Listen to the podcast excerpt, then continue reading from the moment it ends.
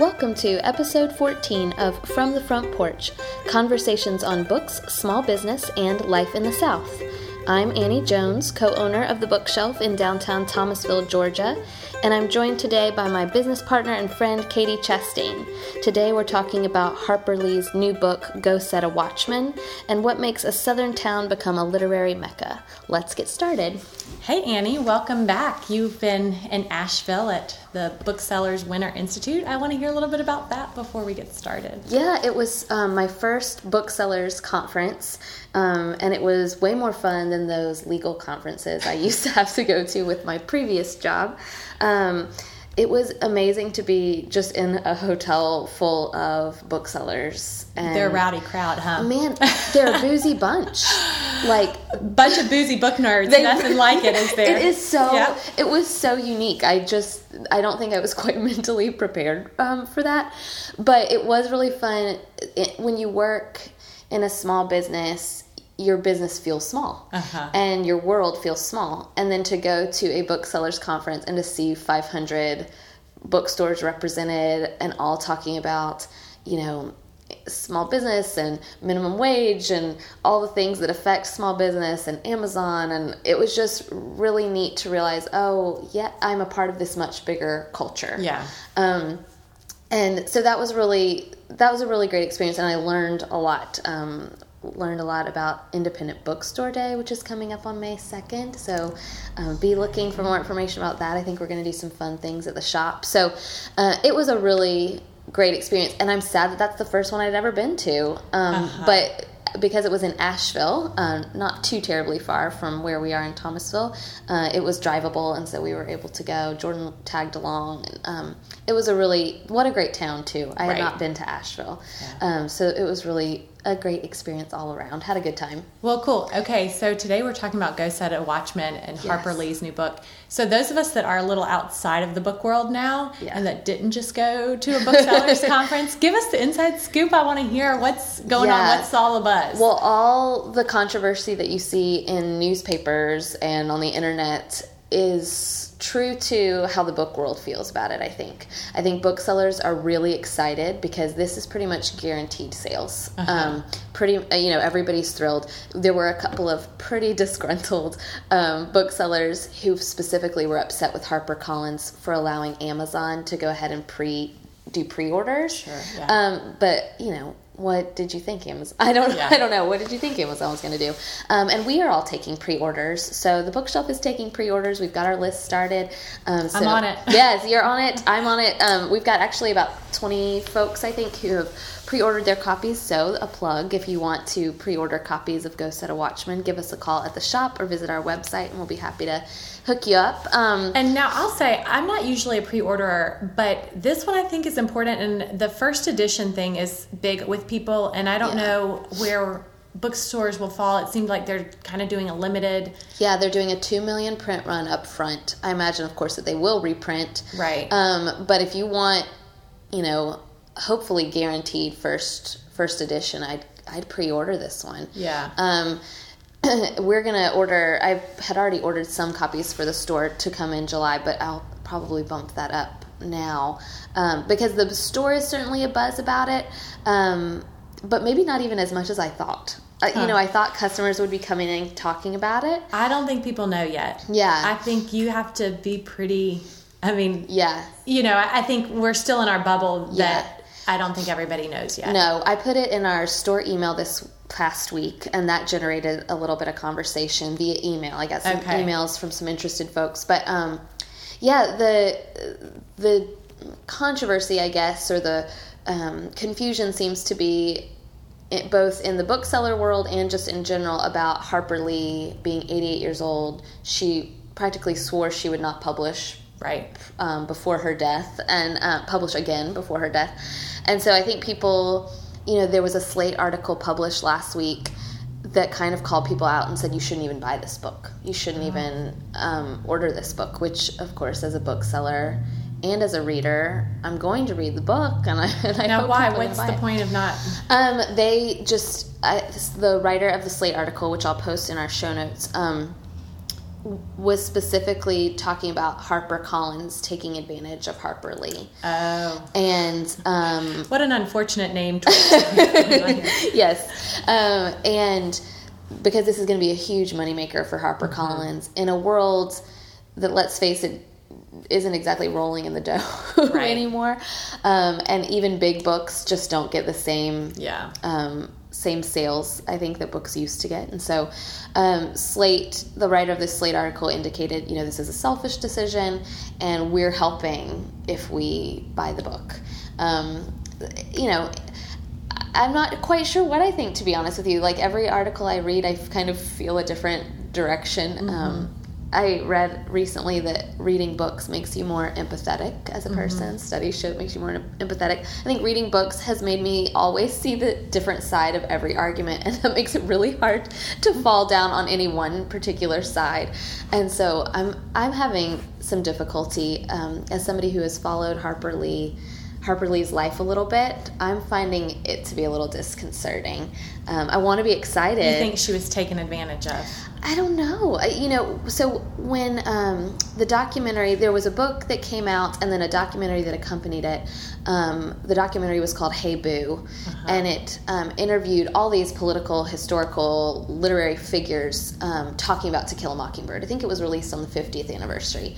And um, that documentary was so touching to me because it was you know, my good friend Tom Brokaw being mm-hmm. interviewed and Anna Quindlen and people talking about Harper Lee and how she had made an impact on their lives. And then one person I believe that shows up in the documentary repeatedly is Alice Lee, who's Harper Lee's sister and who acted as her spokesperson for years. Right. And um, I was devastated earlier this fall because Alice Lee um, was an attorney, mm-hmm. and Jordan and I felt a kinship to her because she kept track of all the Alabama County courthouses and she would memorize them.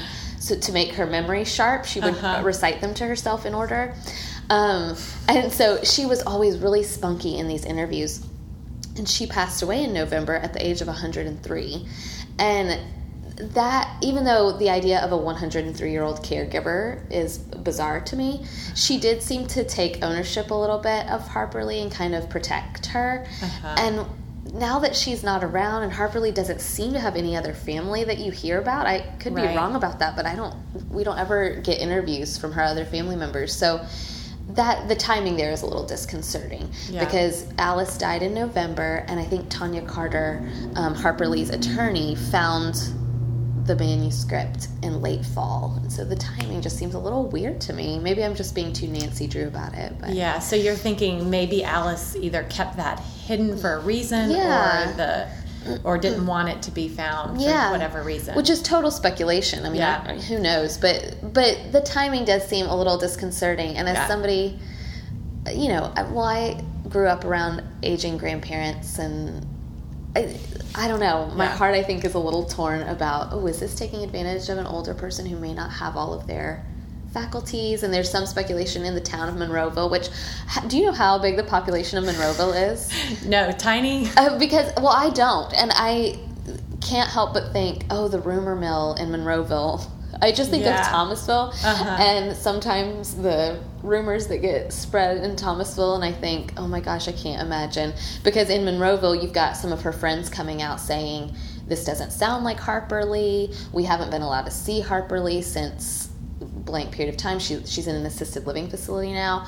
Um, but then you have her attorney did come out and give an interview to the New York Times, and she was kind of blatant that this was Harper Lee's idea, like uh-huh. that she was not forced um, or coerced. And so you've definitely got different stories flying around, and I can't help but think if the small Southern culture doesn't feed that a little right. bit. Um, but what about you? What do you think? Well, I don't. So this whole like don't support HarperCollins right because they're selfish.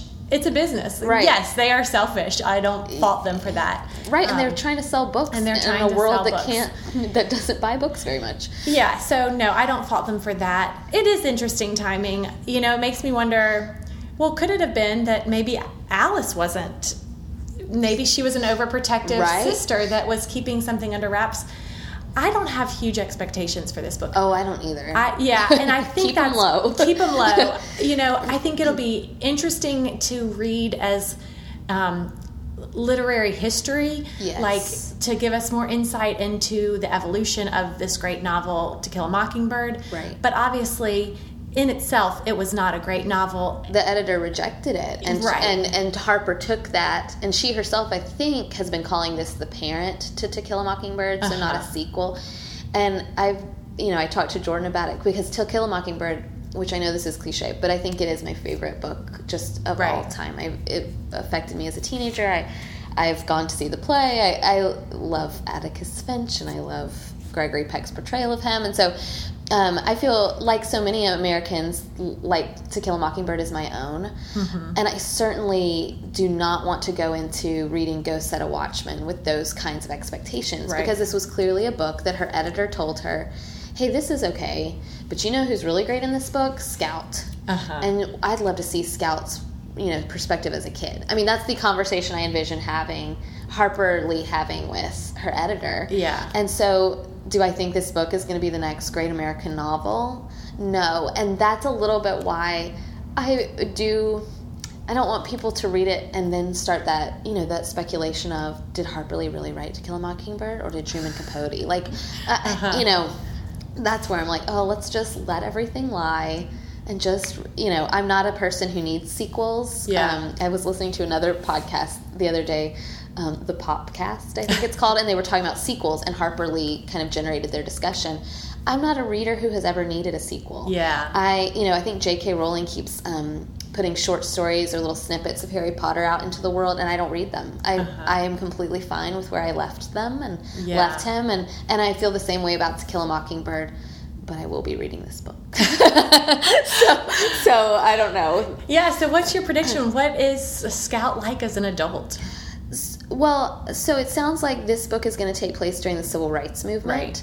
Mid 50s. Right. So I think we're going to see Scout just as spunky as ever, but maybe a little confused about her beloved hometown. Maybe, maybe Uh-huh. there's some racial tension in um, how do you pronounce it? Maycomb. That's how I pronounce it. Okay. In Maycomb, um, that maybe she and Ad- I don't know. I'd like to see her and Atticus bump heads a little bit over some Uh-huh. things because I think Atticus is such the quintessential American hero in all the best to me um, in all the best ways. But I'd like to see him be a little flawed, Uh huh. um, and and maybe he and his young daughter butt heads over this whole civil rights thing. But I don't know. Yeah, I will. I will be interested to see if some Atticus flaws come out. I Yeah. think, um, I agree with that. You know, I wonder how much um, Scout reflects uh, Harper Lee. You know, Harper Lee's dad was an attorney, Right. Um, and and Harper Lee went off to study law and I guess literature first, and Yeah. then went to get a law degree and ended up deciding just to pursue literature. Yeah. Um, but um, And she lived in the big city for a time. and she lived I in the big yes she lived in she went lived yeah I, th- I think she went to Oxford for a little bit and then went to New York Yeah. um, so she did get away and come back and um, and so yeah I guess I wonder how how much of her Harper's influence will be Scout Yeah. Um, Well, and I would love to see, you know, even uh, obviously, I do think the novel will probably address some racial tension. I'd like also to see it address what it's like for a Southerner to come home. uh-huh Um, I think that's a topic that sometimes we hear about, but it's kind of funny and it's portrayed as silly and yeah podunk. You know, I think of Reese Witherspoon in Sweet Home Alabama and like, I'm sorry is that Podunk and Silly yes. I Did you? wish, I wish you didn't knock that Did movie. you like that movie? No. Um, yeah, I love love love that movie I love Reese Witherspoon, but I, I don't know about that movie. I, it's very fun. It's a fun movie. yes But I don't see it as an accurate portrayal of we can know. agree to disagree. Southerner coming home. Um, but so I would like to see the novel address some of that. too. Yeah. Um, but but again, I don't have super high expectations for it. Yeah, I think that's a safe place to be. Yeah. Okay, let's move to part two of this conversation because Yeah. I think we're getting a little bit into um, a little bit of what Maycomb was um, Yes. Mm-hmm. that made this story come out of Maycomb, um, which was similar to Monroeville. Yeah, I definitely think she based it on Yes. her story, her, her hometown. town.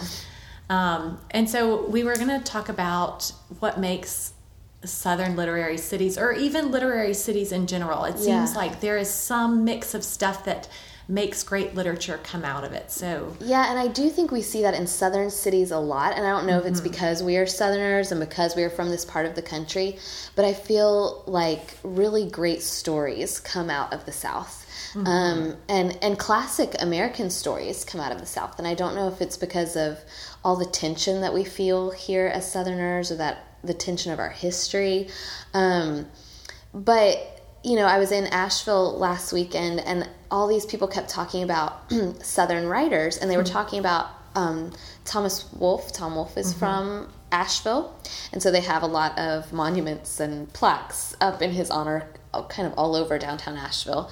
Um, and as a person raised in Tallahassee, Florida, which I don't think anyone would consider Southern, and yet I think that it is. It has southern mm-hmm. some Southern sensibilities. I was very confused because to me, Southern literature, I wouldn't even always put North Carolina as Southern literature. It's all very huh. different to me. Uh-huh. Um, just like uh, you know, if you've lived in the South long enough, you know the difference among Southern accents, mm-hmm. and that a Mississippi accent is different from Louisiana, from Alabama, etc.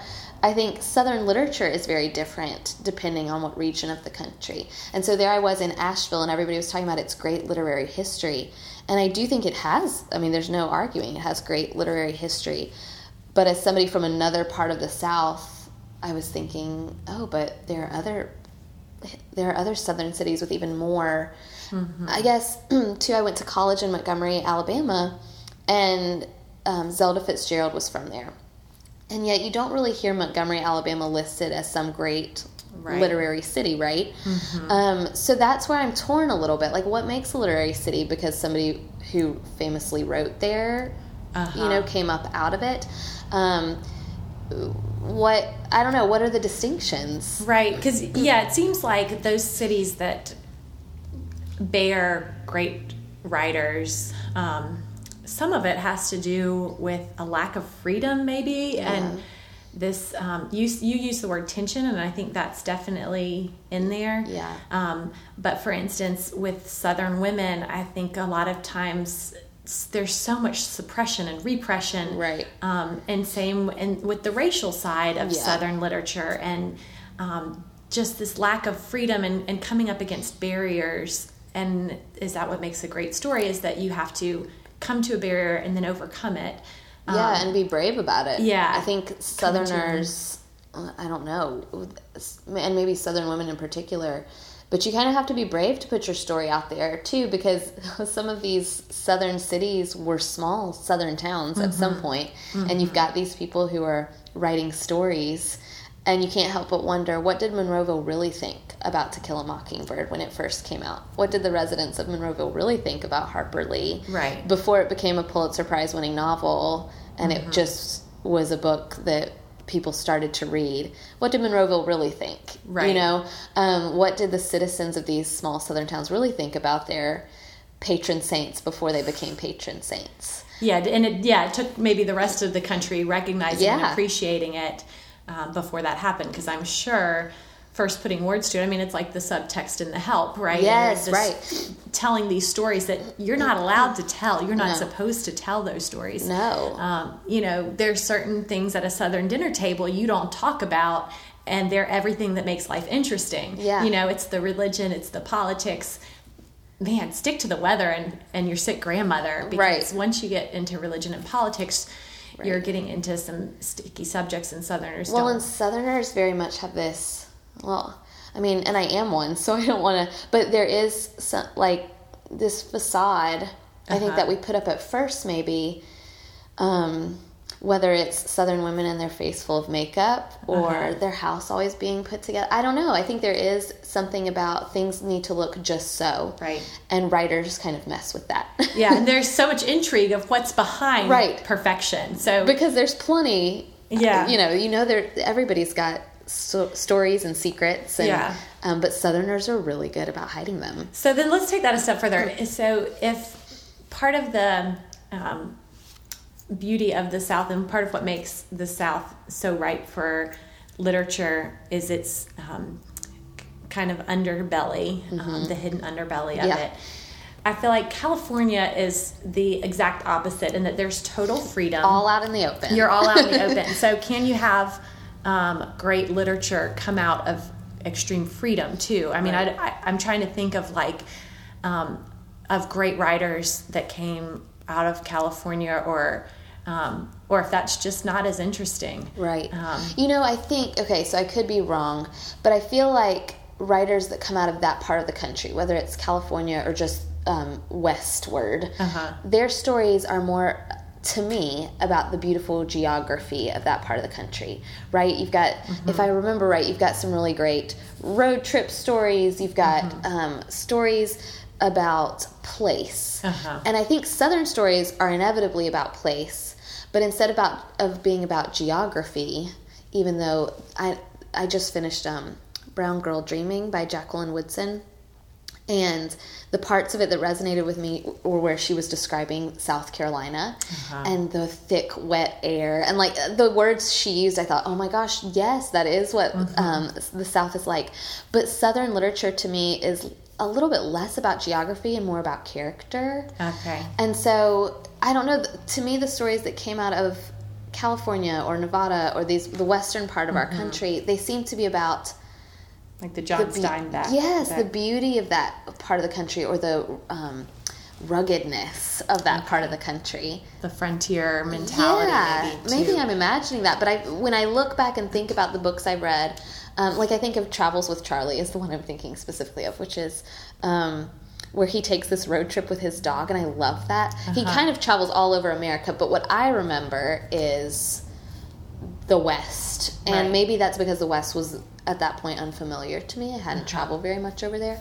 Um, but yeah, the the sense of place of those novels, whereas Southern literature definitely has a sense of place, but the characters are so mm-hmm. strong. And if you live or work in the South for any period of time, you know we are a cast of characters, right? right? right. so I don't know. Interesting. Well, yeah, and so scenery definitely makes a great literary city. Yeah. Um, you have to have some scenery. Um, I read an article about, um, yeah, what were some of these literary towns yes. in America outside of, you know, I think the big ones, you have New York and Paris and right. St. Petersburg and which is Russia. totally different. Totally different. I mean, yeah, the big city, you have a cauldron of stuff, but I think there are things that even a small town can do. Um, like just having places to a coffee shop or a bar right. where ideas are flowing and you can yeah. you know um, that was so, that's so funny so one of the talks i heard in asheville was um, steve johnson and now i'm going to forget but he has a show on pbs um, and it's called um, either what brought us to now i think i'll look it up um, but anyway he started talking about, and I thought this was fascinating. Um, so he dabbles in history and science and literature and kind of brings them all together. And one of the things he mentioned was that um, you started to see rise out of London um, these uh, writers and artists as soon as um, caffeine. Yeah, caffeine started yeah. Um, hitting you know they started meeting in coffee shops and mm-hmm. he talked about why that he led into that's why bookstores and third places are so important. Yes. Because that's where you can have these uncomfortable conversations. So you're talking about you know the southern dinner table i personally love when conversation gets to politics and history. Um, but or you know or religion. But i will say i have been at many a southern table or dinner party where that conversation gets uncomfortable fast. Mm-hmm. And it's because we're less willing to listen to each other mm-hmm. and we're, we really just want to get our points across. And um, I don't think that happens as easily in a bookstore where you are surrounded by opposing views on practically every subject. Right. Um, and in bookstores and coffee shops, you're encouraged to have discussions about these things instead of debates. And mm-hmm. I could be mm-hmm. wrong about that. Um, but yes, I think southern cities that really encourage that and offer places like that. I think about Oxford, right. Mississippi, and um, Charleston. yes, Charleston and Savannah. You know, Savannah's um, the childhood home of Flannery O'Connor, and I mm-hmm. I love visiting her home and walking those streets and seeing what she might have seen. And um, yeah, I, I definitely think having those I don't know if you would call them big city concepts, yeah. but in a small town setting. I think that really cultivates this literary yeah um, sensibility. Well, I think that bodes well for both of our adopted hometowns, which I five years so. ago we didn't have any bars, Right. se- Seven years ago we didn't have any coffee shops, Right. And um, and now we have one and several bars and one Right. great coffee shop, and so. Um, Yeah, and if you go into our little coffee shop, um, Grassroots is busy all the time. Yeah. And there are conversations happening there all the time. And I do think that's a good sign. Yeah. Um, and, you know, sweet, I think about Sweetgrass Dairy, and Jordan and I sometimes will wander in there in the evenings, and they are packed Yeah. all the time. absolutely. And I hope that, yeah, that means that at least at a couple of those tables, some really fascinating conversations are happening. Yeah, and a good bookstore. Yeah. so keep that alive. Yeah, I hope so. I think that's on everybody's list of what makes a literary city. And in all honesty, is It's a good true. bookstore, and I, I do think that is a big part of it. And all the cities you listed: Asheville, Savannah, Austin, Texas, Washington D.C. They all have a great independent bookstore. And Yeah. so, and um, I do think that's true about you know if you're if you are going to be a literary city and I wonder sometimes so I think about Montgomery Mm-hmm. um, where I went to college and there is no indie bookstore there um, there might be a small used bookstore downtown if I recall but no indie bookstore and I think well who is cultivating then this spirit of conversation and literature Mm-hmm. and if you don't have a bookstore is that happening right. um, you know, they last I checked, they don't. Their Barnes and Noble even closed. All they've got is a Books a Million. Well, hmm, well, Which is, you, it's so similar that? to the idea of having books in the home, like having books in your town. Yes. is it's a presence that if you don't have it, the conversations might not be sparked, the interests might not be Mm-hmm. um, swayed, and so going back to Harper Lee and To Kill a Mockingbird, I read that at a very young age, maybe second or third grade. I mean, Mm-hmm. shortly after I learned to read, because it was in our house and because Right. it was a conversation, and it was like. Ooh, everybody's talking about Right, that. I I wonder what that is about Right. you know and, and so similarly a bookstore can spark those kinds of conversations or that kind of interest so Yeah, absolutely. Well, if you would like to join in on this conversation, we would love to hear what you have to say. Um, you can go to our store website, www.bookshelfthomasville.com, and click on the link to our podcast and leave us a comment or two. Uh, we are also on iTunes, um, so feel free to find us over there as well. Uh, you can also find us on Twitter at BookshelfTville and Instagram at the same uh, same tag, and then Facebook.com slash Bookshelf Thomasville. Thanks, Katie. Thanks